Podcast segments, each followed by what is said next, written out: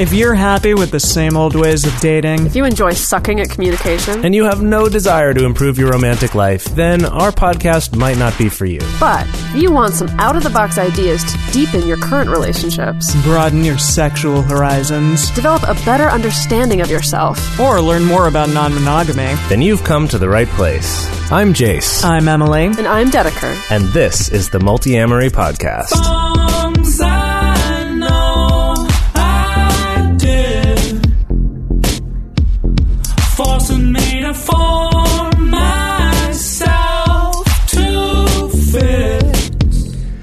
On this episode of the Multiamory Podcast, we're talking about dumpster fire relationships.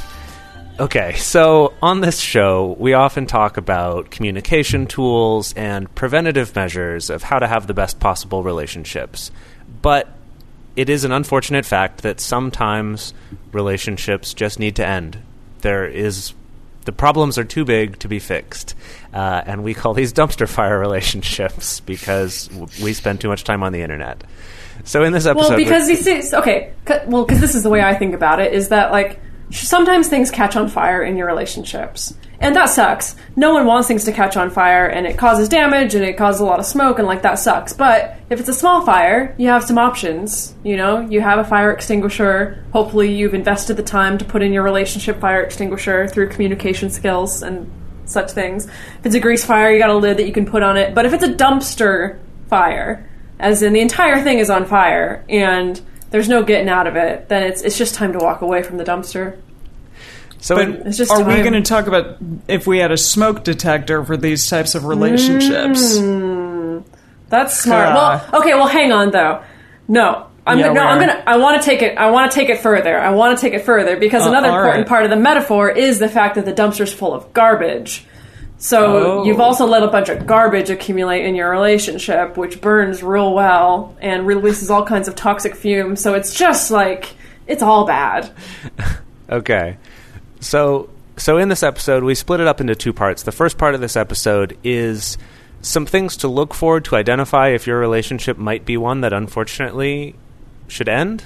Um, and then in the second half we're going to talk about if you determine that it is some things that you can actually do about that because as simple as it might sound to say to someone, "Oh, you should just leave your relationship," uh, we all know that it's not actually that simple most of the time, and depending on your circumstances, can be incredibly complicated. So we're going to get into all of that. But to start us out, uh, let's talk about what are some of these signs that you're in a dumpster fire relationship. So, okay, we talked about this a little bit ago in our happy signs of a happy relationship. It was the science of happy relationships. Yes. And the ratio of positive to negative interactions. And what was it? It was five positive interactions to every one negative interaction. So if that ratio is, say, reversed, you got a little bit of a problem there. Well, and the important thing to point out here, because we've talked about this on the show as well about the 80 20 ratio, that 80% of your mm-hmm. interactions should be positive and 20% or less should be inducing stress and anxiety and be negative. Now, the thing is that a lot of people will end up in a situation where it's 50 50. Where it's like Yeah. about like half the time I'm feeling really shitty in this relationship, and about half the time I'm feeling okay, I'm feeling good. And that that even that that even half and half is not an acceptable amount and that isn't Well, wasn't it wasn't it that same study that found the you know the one to five ratio found that relationships that were bad, or that were stressful, or that were basically on the road to ending Right. had that one to one ratio where it was Yeah. fifty percent. So it doesn't even need to tip into you know the other end where you're having more negative interactions than good like even at the 50-50 mark it means that things are not so great Totally. right that those yeah that the ones that were the one to one were the ones that were going to end that were destined to end statistically speaking um, and it is up to you ultimately to decide what ratio you're comfortable with but I think that a lot of people will think, oh, well, it's not very fair of me to want to end this if it's only half of the time it's bad. Yeah. Yeah, I think that's the important takeaway from that piece of information is the fact that if it is 50 50, of course, chances are you probably still love this person that you're with, or you still care about them and of course you're just you really want things to be good. So when you get that 50% of the relationship that is good that's what you're going to cling to is like well it's not always bad like sometimes this person does this and that and then like last week we had this great date you know that of course your mind is going to cling to those things but try i guess to just be really frank with yourself. If it means keeping mm-hmm. a journal or even keeping a log of these things that can really help to put it in perspective for you Yes, and seeking outside support can also help to evaluate that ratio as well. Because as Dedeker was saying, you'll kind of cling to these positive ones, and it can be easy to to skew your own perception of what percentage of your time is stressful. Um, another thing that I've talked about before is the idea that a lot of people will say things like, "I'm not happy in this relationship, but I don't feel like I have a good enough reason to leave." and that I encourage people to turn that question around and say that, well, what are your reasons for staying? Your Yeah. your default state as a human being is not in a relationship. That you should have good reason to be in the relationships that you're in, and it's not just this default that that you have to have a really good excuse to get out of. I also think that some people can compartmentalize parts of their lives really easily, Right. but that if I have in the past been in a bad or or even rough patch of a relationship, that it seeps into all areas of my life. Like, if my work becomes more difficult, I don't sleep as well. Mm. My even just my headspace of where I'm at, like my mental functioning capacity, is sort of tainted because I'm in a difficult position in my life, and it's like the cortisol or the what is it? Yeah, the cortisol or the, cortisol. the just all the bad chemicals that are seeping into my body and brain at any given time seem to like kind of affect and uh, just make the rest of my life far worse than it would be otherwise. So I think that's a huge telling point at that point. Like, hey, I I need something to change here. Like the shoe has to drop on the other side to some degree for me to get out of this. Right. So something that I want to talk about though on this one is that a lot of times, and this especially will come from other people if you're polyamorous, I think. But the idea mm-hmm. they say, well, what about commitment? What about being committed to something? And especially, you know, when people are married or they're in a long-term relationship, there is that expectation that might be put on us by our friends or even by our partner, because then on the other extreme, people Yeah, can say, till "Oh, death do us part, right To that- some degree. that people can say on the other side oh well what? If it's ever not great for a while you're just going to leave? That's not that's not commitment. And that's not what we're talking about here. And unfortunately there's not an easy you know quick fix of this is exactly when it's crossing this line and this is when it's not. You do have to evaluate this for yourself. But mm-hmm. I I just want to stress that that this isn't saying don't have any commitments to anything. Because all of us in our relationships with each other as friends and when we've been in relationships with each other there are hard times where there is a higher percentage of stressful interactions but it's when you look at the bigger picture and the bigger trends going on does this actually feel temporary or is this starting to look like a systemic problem? And that's something Yeah, that that getting an outside perspective can be really helpful for Uh, yeah, speaking of outside perspectives, um, you know, as you talk to people about your relationship, and you may not open up to everybody in your life about bad things going on in your relationship, or you may. Depends on who you are. You might be a chewer, you might be a spewer, who knows. Um, but if you start to notice that your friends and your family and maybe your other partners, if you have multiple partners, are are either implicitly or explicitly saying, you know, kind of telling you maybe it's time to not be in this relationship or maybe this relationship isn't so good, that can be a clue. That one is sometimes hard to evaluate because of course everyone has everyone in your life has a different stake in what happens in your relationship. You know, some people truly do just want the best for you and your happiness.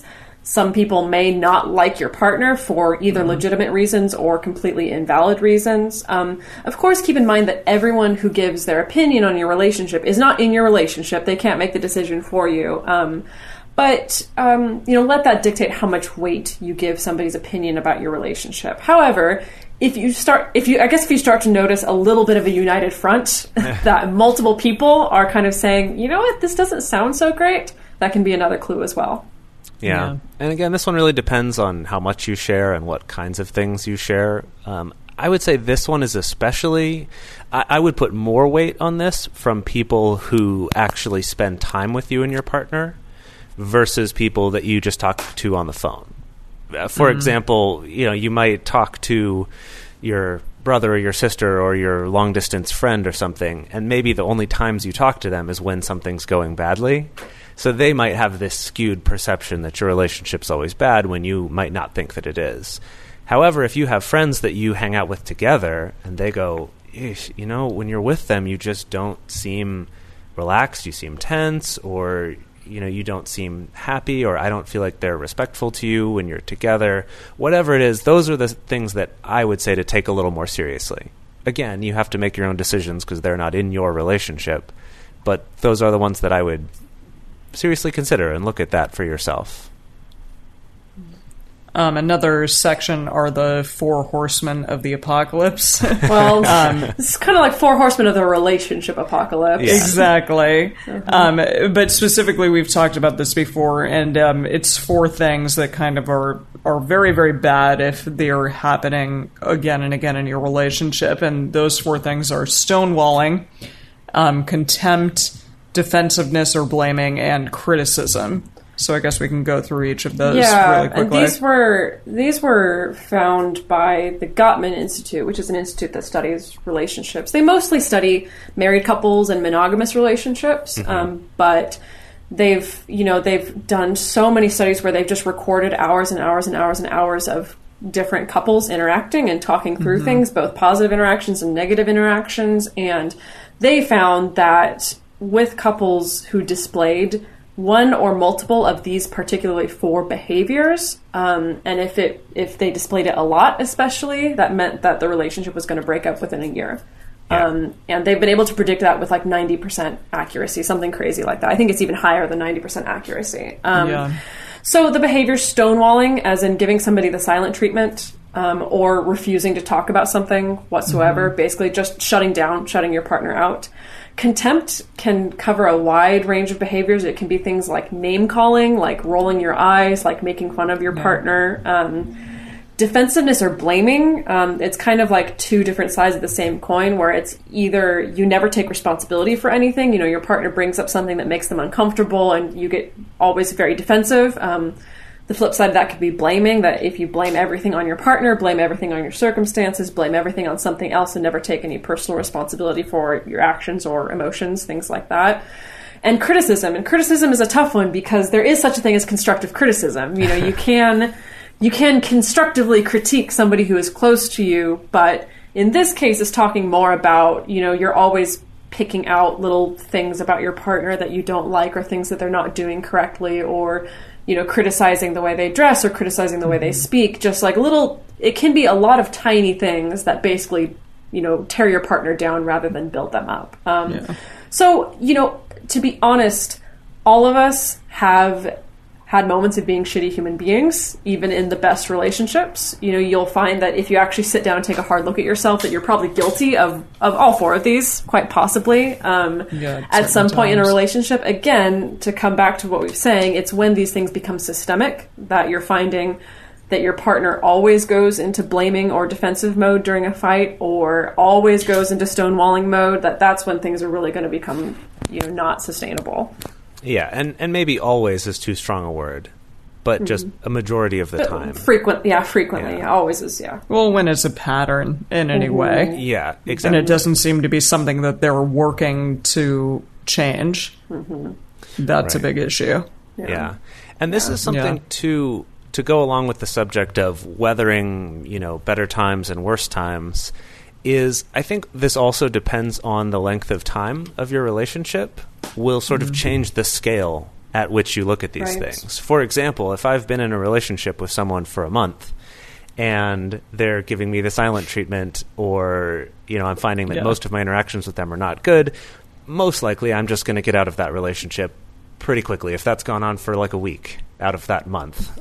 okay, I'm out. Sure. Right? And I think most people would do the same.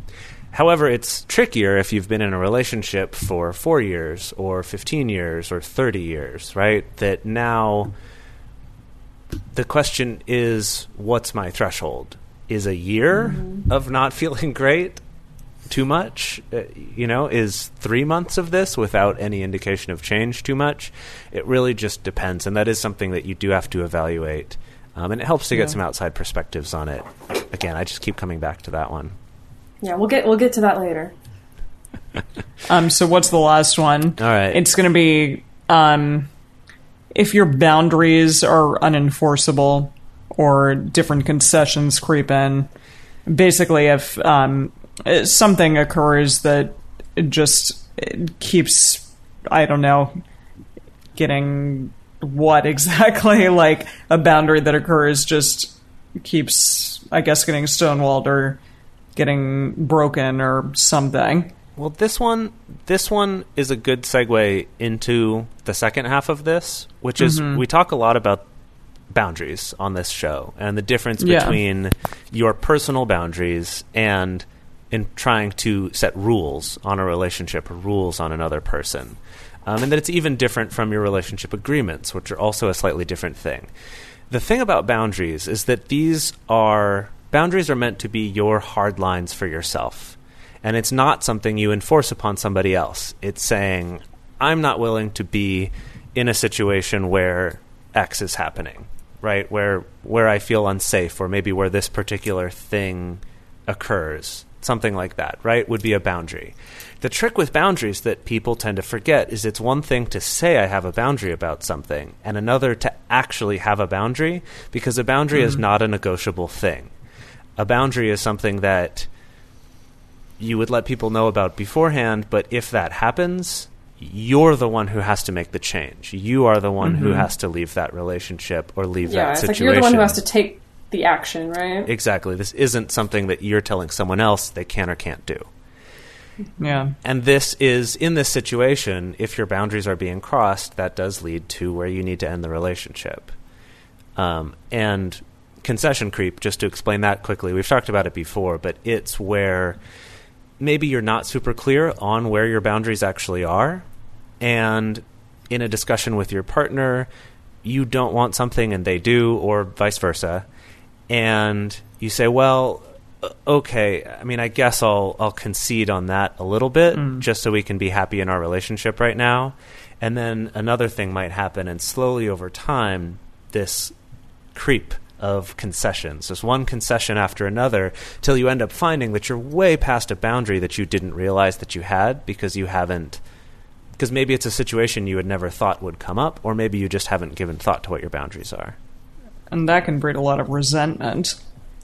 Yeah, I just wanted to pop in and give a more concrete example for people to better sure. understand the whole concession Yeah. creep thing. Is it could be something like maybe you've decided you have a boundary around, um, you know, that you uh, of not like canceling dates last minute, essentially. Like like that if a partner asks you to cancel a date with someone else last minute and it's not an emergency reason that. That's a boundary for for you, you know. Yeah. It's, it's one of my boundaries, honestly. So I'll just use myself as an example. Yeah. that I have a boundary that yeah that unless it's an emergency i'm not going to cancel a date on somebody at somebody else's request basically and so the way that concession creep happens is if i have a partner who comes to me and is like hey like i know that you won't don't want to cancel this date but like you know i'm having a really hard time and i really want to do this thing with you. Are you okay to like to reschedule? Um, and if i'm like oh okay all right okay it's getting kind of down to the wire but okay i'll reschedule you know and then maybe this happens again. I have a date, and then my partner comes to me again and is like, "Oh, well, I'm having a really hard time. Like, and if you care for me, then you're going to cancel this date so that we can Yeah. work on ourselves." And and I'm drawing from real life experiences here, um, be, and, Yeah, and not like, just my own, just not just my own experiences, but I think from other people's experiences as well. Yeah. Um, I think people often get put in the situation of like. Oh well, like you're gonna go out on a date while I'm upset, and you need to be here taking care of me. You know, you should you should be caring for me. You should be a good partner. And so you're like, okay, fine, like I'll cancel this date. And so slowly, like your boundary has basically been walked all over, um, and maybe without you even realizing it. That now, if a week later the same thing happens again, it's going to be a lot harder and a lot more destructive for you to finally enforce that boundary and finally be like, no, actually, I have a boundary about this. I'm going to go on this date. That that's going to be a lot more destructive than if you just enforced it the first time In the that first somebody, place, yeah. yeah, Yeah. that somebody got close to it. That's just one example. The whole concession creep thing can happen in many different circumstances, many different types of relationships. But if you're finding that that's something that happens a lot if you find yourself in a situation where it's like, wow, like the things that I thought that I was honoring for myself and for what it is that I want, I'm not able to anymore, that's a bad sign. Mm-hmm. Yeah. Yeah, and there are times where, because again, a boundary has to be something that you can enforce yourself. And there can be situations, and the example that I came up with earlier was say you own a house with somebody else, and you have a boundary that no no partners besides the two of you are going to move into that house. Well, you don't totally have control over that because they also own that house with you. Mm-hmm. And this is an example of one where the boundary gets tricky to enforce because unlike Dedeker's where she can choose whether or not to cancel this date with somebody, if it does get to that situation, how do you enforce that boundary? Is it Yeah. leaving? Well, that's tough because you own this house together with this person. Is it trying to take legal action to get that person out? Do you know what I mean? That it gets so much more complicated to enforce that boundary. And once you get to that point, this can be really tricky, which does lead us into the second half of our discussion here. For a long time now, we've been fans of adamandeve.com for getting sex toys or lingerie or accessories, things like that. It's uh, just a fantastic resource with a huge selection. And now, not only do we have a fantastic offer, but we also have a promo code that will work on adammale.com and evestoys.com, which are their sites specifically for LGBTQ audiences. And our code is fantastic. It's 50% off of almost any item in the store and free discreet shipping when you use our code MULTI. Yes, we love adamandeve.com and have for years. They are our oldest and longest sponsor, and they just keep on giving great gifts to us and to our listeners. You can bring more pleasure and satisfaction into your bedroom by going to adamandeve.com, adammale.com, or evestoys.com and select any one item. It can be, you know, an adventurous new toy or anything you desire, something fun, something sexy, whatever sounds good. So just enter offer code MULTI at checkout and you'll get 50% off almost any item plus free shipping. That's multi, M-U-L-T-I at adamandeve.com, adammale.com, or evestoys.com. This is an exclusive offer that is specific to this podcast and it's better than any offer that is currently available on their site. So again, use code MULTI to get you not just the 50% discount, but also the 100% free shipping. Code M-U-L-T-I. Okay, you guys. So, real hard talk here. That Oh, yeah. if you recognize some of these things happening in your relationship, um, easiest thing to do is to leave.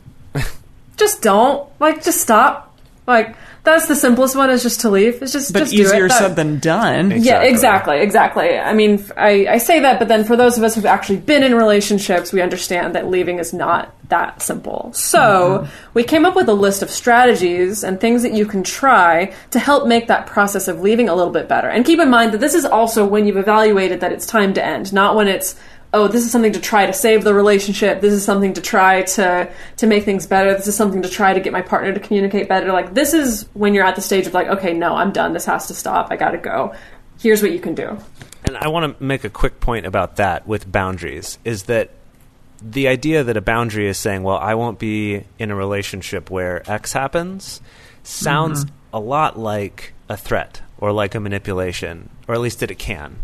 And so, again, the purpose of boundaries is not to have some threat over your partner to try to get them to change. It really does need to be something that you're doing to protect yourself and to keep yourself living the life that you're okay with living. Um, so, again, in this situation, all of these are not to strong arm someone into changing for your sake, but when you do. yeah, do. not emotional mip- manipulation. Exactly. Yeah, this is about you getting yourself safe and happy and free of a bad relationship. So, what we have on our list here first, and this one isn't always possible, but often is, and I think is actually somewhat socially acceptable uh, because it's such a common thing, and that's taking a break. I know it sounds almost cliche to say it. Like, oh, we're taking a break. Uh, but what this is, is that it's an opportunity to have the space to really evaluate these things. Um, and the purpose of taking a break, again, is not just to fix the relationship. Sometimes it may. Sometimes that break may help you realize that actually you don't want to leave this relationship. But assuming that it does, what this break does is gives you an opportunity to seek out the support that you need and start putting some of these other steps in place. And as Dedeker was pointing out earlier, it gives you an opportunity to try on the decision about breaking up. This mm. was from a piece of advice that my mom gave me long, long ago about making difficult decisions. Her advice Really? was to try just making a decision, just picking one of your options, not doing anything about it yet, but picking it in your mind, saying, Yep, I've decided this is the thing I'm going to do, and then evaluating how you feel about it. Is this, you know, once as soon as you make that decision, do you say, Oh shit, no, I want to go back and change it? Or is it uncomfortable but maybe does feel a little bit relieved? I've often heard people say, when I ask the question, when you imagine right now, if you were not in this relationship anymore, how do you feel? And oftentimes the answer is relieved. That's uh, one I've gotten surprisingly often to that. Uh, yeah, Emily, did you have something about that one? Yeah, I just will say like some space in particular is really nice to have, even if you're not necessarily like at the point where you want to give up a relationship or maybe things aren't that bad, but they're they've been challenging for a while and you really feel like you need some space. Like uh, I just recently took a nice trip away from my live-in partner and it was really comforting to like have some emotional and physical space away from this person just simply because it gave me some perspective. Because you do get kind of entrenched in like the day-to-day minutia of everything. And just being like fuck like i keep getting pissed off about x or y or z. And you know to give yourself space from that if nothing else is incredibly helpful. So i urge people to know that they are autonomous and to remain that way and to give each other space from time to time because I think in a lot of ways it can help shit like this when it gets really bad. Um, Yeah. and then kind of allow people to to sort of step back and, and see the bigger picture. this also gives you a good opportunity to start doing step number two. And I want to be clear: these steps don't necessarily have to go in order. Um, Sure. We just gave them numbers. Uh, so step number two is to get support from people who care about you. Um, now, what I want to clarify with this is we've talked before about getting outside support, um, which you know means getting someone impartial. But right now, I'm talking about support from the people who are just 100% on your side, right? Your friends, your your family, your chosen family, whoever this is. Get support from those people and find out what your options are when it does come time to actually leave. Because a lot of times, especially if you're living with this person, if you have finances with this person, if you share property, if you have children with this person, or even pets, there's a lot of logistics that go on that can keep you in a relationship because you just don't want to have to deal with these things and you don't think you have any options. And this is a mm-hmm. really good time to get that support and see who's there for you. And oftentimes they will offer these things without you even having to ask when you express that these are your concerns. Mm-hmm. And that segues into the next one, which is to come up with an actual escape plan. I know that sounds dramatic, but coming up with a plan, as in, like, okay, so when I finally end the relationship, where am I going to sleep that night? How long am I going to be away? You know, who am I going to call first, essentially? Um, having that plan in place and making that plan when you are calm and when you're not in the middle of a knockdown, drag out, relationship dissolving argument with somebody um, is a really helpful thing. And again, you know, when you are reaching out to people for support, that is a good time to evaluate, like, okay, who who do I feel comfortable um, essentially crashing on their couch last minute if I have to, you know? Um, because even just having that, because if you're in the middle of an argument and it's finally gotten so bad that like you're just ready to leave, you're ready to go, it removes that burden of like, not only do I have to deal with this drama of ending this relationship and this explosion that I'm handling, but now I need to step outside and try to figure out, well, heck, where the heck do I go now? Um, and often that can be, you know, if you don't have that in place, that can be the thing that gets you to become more complacent and be like, well, it's shitty, but I don't have anywhere to go, Right, and I don't have a- anyone a to roof turn to. Exactly, you know. So do if you know that the end of this relationship is quickly approaching on the horizon, do that work ahead of time. Um, to be able to have a plan in place and a place to go so that at the very least you know that you have that and that'll make it easier for you when you are breaking up with this person to kind of stick to your guns and essentially not be talked out of it Yeah. Yeah. I- It's also helpful to have a plan so that you have a sense of uh, of the idea that your life could go on without this. I think especially if people have been in a very very long-term relationship and they do live together and have tied finances and especially if they're Yeah. the partner who has less financial power than the other one, it can be very hard to leave because you feel like, "Oh, I'm going to lose everything. There's no way I can live without these things that I've now become dependent upon.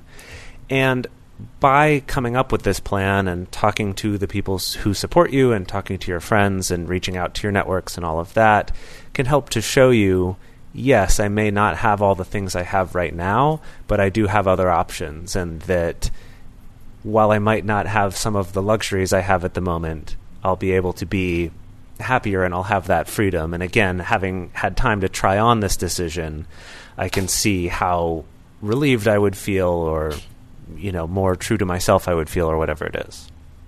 Mm-hmm. Yeah. All right, next one I hinted at earlier, and this is getting outside support from someone who is not involved in the situation, who doesn't have specific biases or loyalties to you or your partner or to both of you.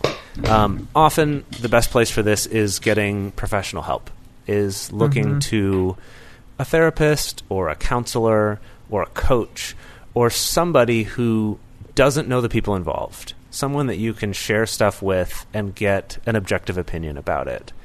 Obviously, coaches and therapists and everyone come with their own biases as well, and you just have to do your best to pick someone who's good for this, for you. Um, but even if you end up totally disagreeing with the things that they say, it can be really helpful to get clarity and get some outside reactions, and uh, and then see your own reactions to what they say to you. Um, And uh, there are options too if you really truly cannot afford somebody. And a lot of coaches and counselors and social workers do offer discounted rates for people who don't make a lot of money and things like that. But even if you can't, f- trying to find somebody, maybe someone in your local poly group or someone even online that you've met like through the Multiamory Patreon group, if you reach out to them, finding somebody who's willing to spend some time talking with you about all of this, who's not involved at all, who doesn't mm-hmm. even know the parties involved, can be extremely helpful. Mm-hmm.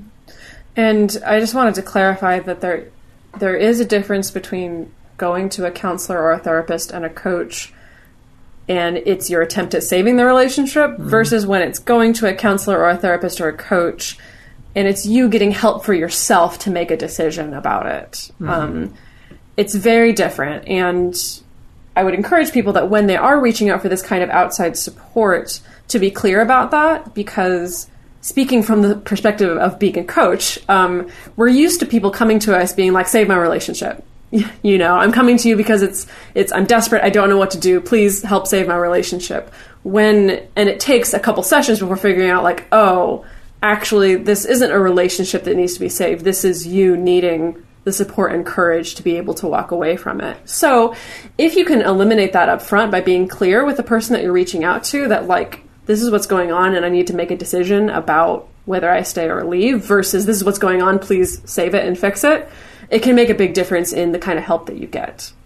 So at the end of the day, sometimes you just have to communicate to your partner. Um, you're sad to leave them, but that they have to res- respect your own boundaries. Um, you can express a lot of gratitude, but ultimately, at the end of the day, just get the fuck out of there if you have to. I, and sometimes, I mean, it's as simple as that. Like sometimes there are really bad relationships, and it's detrimental to you to stay in them. So if you can, if you have the wherewithal and you have the resources and you have people helping you and on your side, then get out of there. Something that I've found is is helpful is to let myself accept the fact that being sad about the relationship ending is okay. That I can still make this decision and be really sad about it. And that just because I'm sad doesn't mean I'm making a mistake. And just because it's hard doesn't mean that I'm making a mistake. Yeah. Um, but then ultimately, you do just have to say what you need to say and then get out. Yeah. Yeah. Yeah. That's that's a good one. That's a very valuable one of knowing that it's okay to be sad, but it doesn't mean that that you need to keep doing something that keeps making you unhappy. Mm-hmm. Yeah. I think an important realization for me was like that I I don't have to be responsible for this person's personal growth. Like Yeah. I can still, you know, I can still be supportive of this person going on their journey and figuring out what they're going to figure out and learning whatever lessons they're going to learn, but I don't have to be a part of that and that's okay because I think that I think that what I've experienced in breakups a lot, and I actually was reading an article where I think they did studies about this that women are more likely to feel guilty after breakups than men are. That women are more likely to feel guilty, like that they abandoned somebody or that you know they didn't give somebody enough chances or something like that. Um, and so I think for me, it was being able to let go of that, of like me walking away and taking care of myself doesn't have to be a bad thing. It doesn't have to be me being the cold-hearted bitch who doesn't care about somebody's feelings, you know. Yeah. Um, It's which I interesting think 'cause is I easy feel like for us to. I, I felt What? guilty after every breakup that I've initiated. Even if Yeah. looking back, I know it was the right decision, I, I still, thinking back, have some guilt associated with it. Well, you're a very gentle soul, and you have a lot of feminine energy. I guess so. Jeez. Okay, so to try to end this on a little bit of a positive note, um, and I can say this again just from my own experience of somebody who has unfortunately had some like really bad relationships in recent times and have fortunately successfully escaped them. Um, it's and I know that in your head there's all this conflicting information of like, yeah, this sucks and I'm really not happy, but but I'm in love with this person and this person loves me and it could get better. Um, you know, you may be thinking about commitment. I don't want to abandon this commitment. I don't want to be a bad person. Um, you know, all these things may be going through your head, but I can attest that it's worth it, basically. it's worth it to get out of a relationship that's draining your energy and that's ruining your quality of life. Um, I know, of course, like if you're in a situation where, for instance, you're co parenting and you have kids, of course, you're going to have to still have that person in your life, but it is 100% worth it to take, for you to take care of yourself emotionally and mentally to not be in an intimate relationship with this person. It's always worth it, and and you will survive and you won't die. Mm-hmm. Basically, and if anything, you'll probably be a much stronger and much happier person for it afterwards. Because when we look at it in perspective, you've probably, most likely, statistically speaking, have a lot more life ahead of you. And going through a little discomfort now for the rest of that to be more positive is definitely a worthwhile mm-hmm. trade off. Mm-hmm. Yeah. Mm-hmm. All right. Thank you so much, everybody. If you have a question or a comment that you would like to be played on the show when we do one of our call in shows, you can call the number 678 MULTI 05. You can also send us a voice message on Facebook to the Multiamory Facebook page. If you have other concerns that you don't want on the show, you can email us at info at multiamory.com or you can send us a message on Twitter, Facebook, or Instagram. To support our show and to join our private Facebook community, go to patreon.com slash multiamory. Multiamory is created and produced by Dedeker Winston, Emily Matlack, and me, Jase Lindgren. Our episodes are edited by Mauricio, except for this one was edited by me. Our social media wizard is Will McMillan. Our theme song is Forms I Know I Did from Josh and Anand from the Fractal Cave EP.